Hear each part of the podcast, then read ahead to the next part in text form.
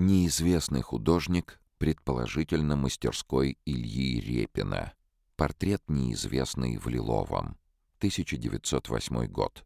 Загадочный портрет неизвестный в Лиловом из Курской картинной галереи показательный пример работы с естественным светом в интерьере студии художника. Дневной свет легко касается фигуры модели, высвечивая и смягчая ее профиль и складки платья. Интересно, что эту же модель в студии Петербургской академии художеств писал знаменитый импрессионист Николай Фешин.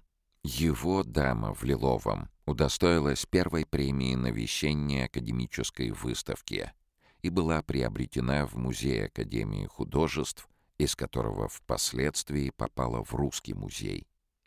Художник Петр Бучкин, соученик Фешина по Академии и свидетель работы над портретом, вспоминал, что Николай Фешин встретил прекрасную даму в лиловом платье на улице, уговорил позировать и привел в мастерскую.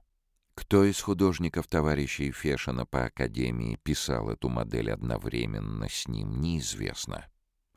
Портрет неизвестный в Лиловом был приобретен в коллекцию Курской государственной картинной галереи в 1965 году у ленинградского коллекционера Леонида Иосифовича Цуркиса как работа Николая Фешина. Однако вскоре возникли сомнения в авторстве, и имя Фешина было отведено.